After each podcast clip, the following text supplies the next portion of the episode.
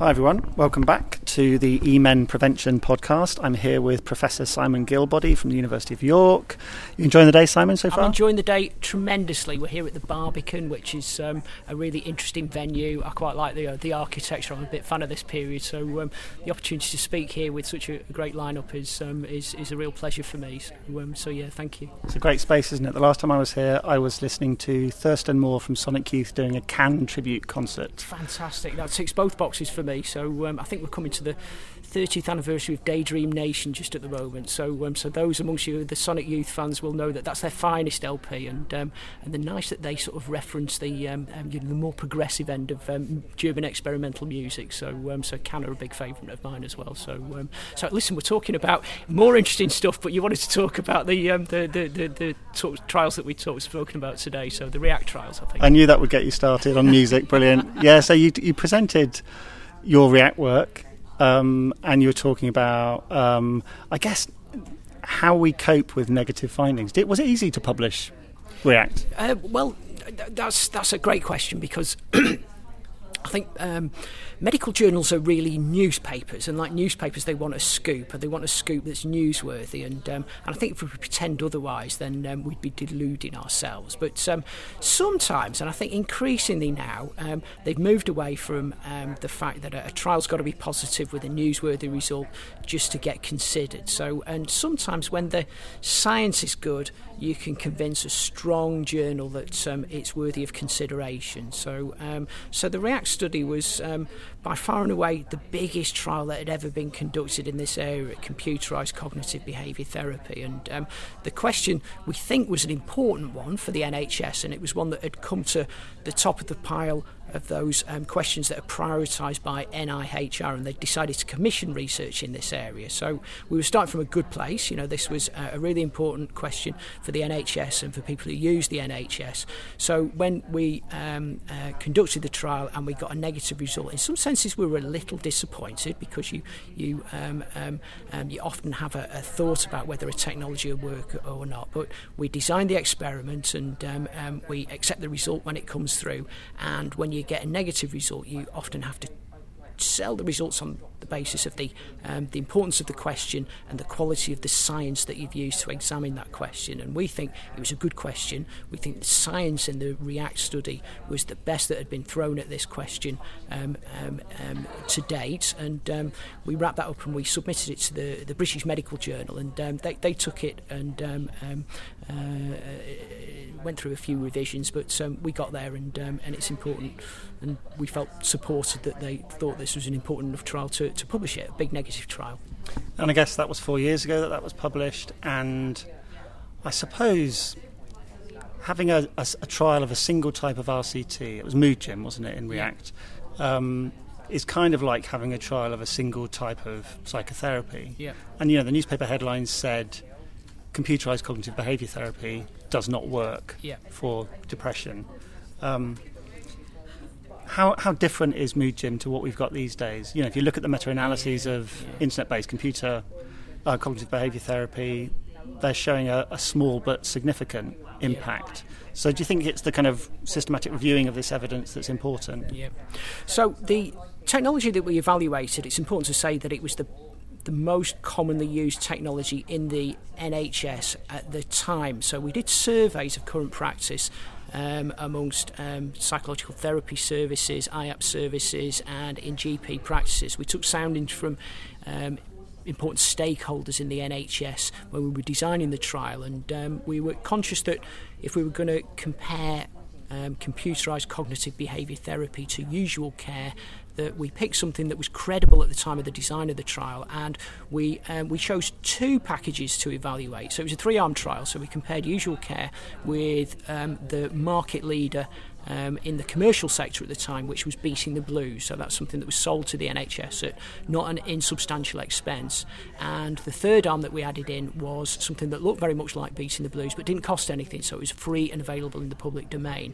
So we also evaluated Mood Gym, which was designed in Australia and has sort of iteratively improved, such that the product that we used was the one that was being rolled out and offered in the NHS at the time. So we couldn't think of a better comparison to make at that time, and you do in some sense take the best technologies that are around, but mindful that technology does move on. When we look at those technologies today, they do perhaps look a little bit clunky, but I think there were some important insights that are more broadly applicable to how people with conditions like depression engage with technology, and it helped us think about when people didn't engage, why that might be. And there was something quite fundamental there about the nature of human-computer or tech interaction, and something quite fundamental about the way in which people might be supported to engage with those technologies. So opening the black box and understanding the importance of negative results was really important in this trial.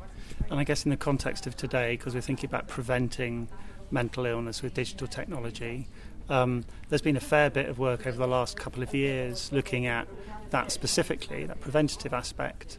And it seems to me that it's really focusing on the fact that some kind of guided support is an essential component of that, guided not necessarily by psychotherapists, but by some kind of experienced professional. How do you think about that? Yeah, so that was interesting. So we got a negative result, and I think the interesting thing about the REACT study was that we did a mixed methods evaluation. So we conducted a prospective qualitative evaluation of the technologies alongside the rigorous pragmatic randomised controlled trial that we undertook.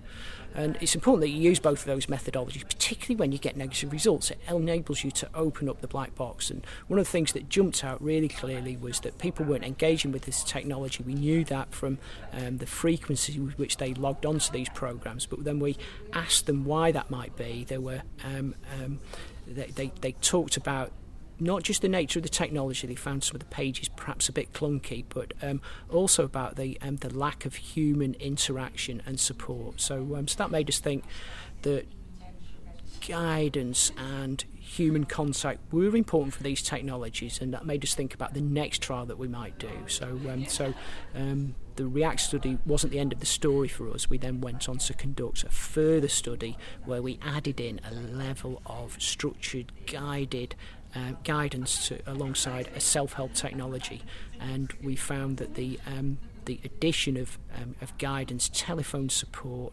that mirrored the session-by-session nature of the programmes, increased engagement with those programmes, but also resulted in some clinical benefit. So that was the additional question that followed on from the negative REACT 1 studies, and the REACT 2 studies, showed a positive effect when we do add guidance to computer-delivered psychological therapy. So it was a journey, and we delivered a positive trial after conducting a negative first trial, and I think that helped us, move the evidence and our knowledge on about the importance of guidance when we use digital technologies. You made the point a couple of times in your talk that digital therapy is efficacious, but we don't yet have the evidence that it's effective in the real world, and that really got some people responding on Twitter. Pragmatic RCTs, real world trials, that's what we need. Is that kind of work being funded now? Is that a challenging sort of research to do?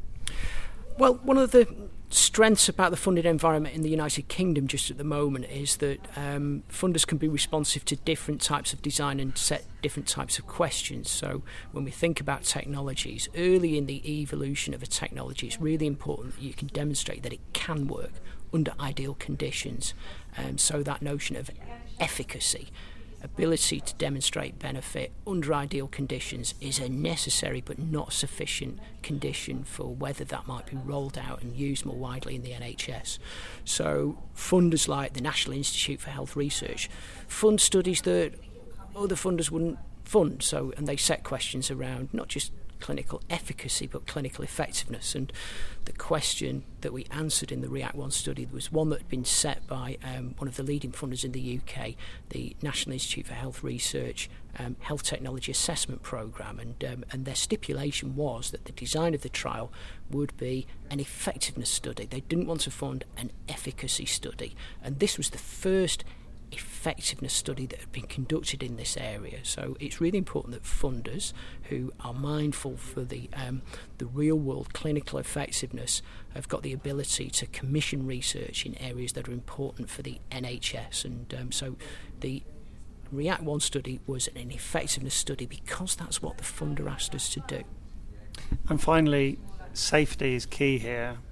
There's been quite a bit of debate over the last couple of years about the safety of psychological treatments. You know, we know less about that than we do about drug treatments, but we still know quite a bit.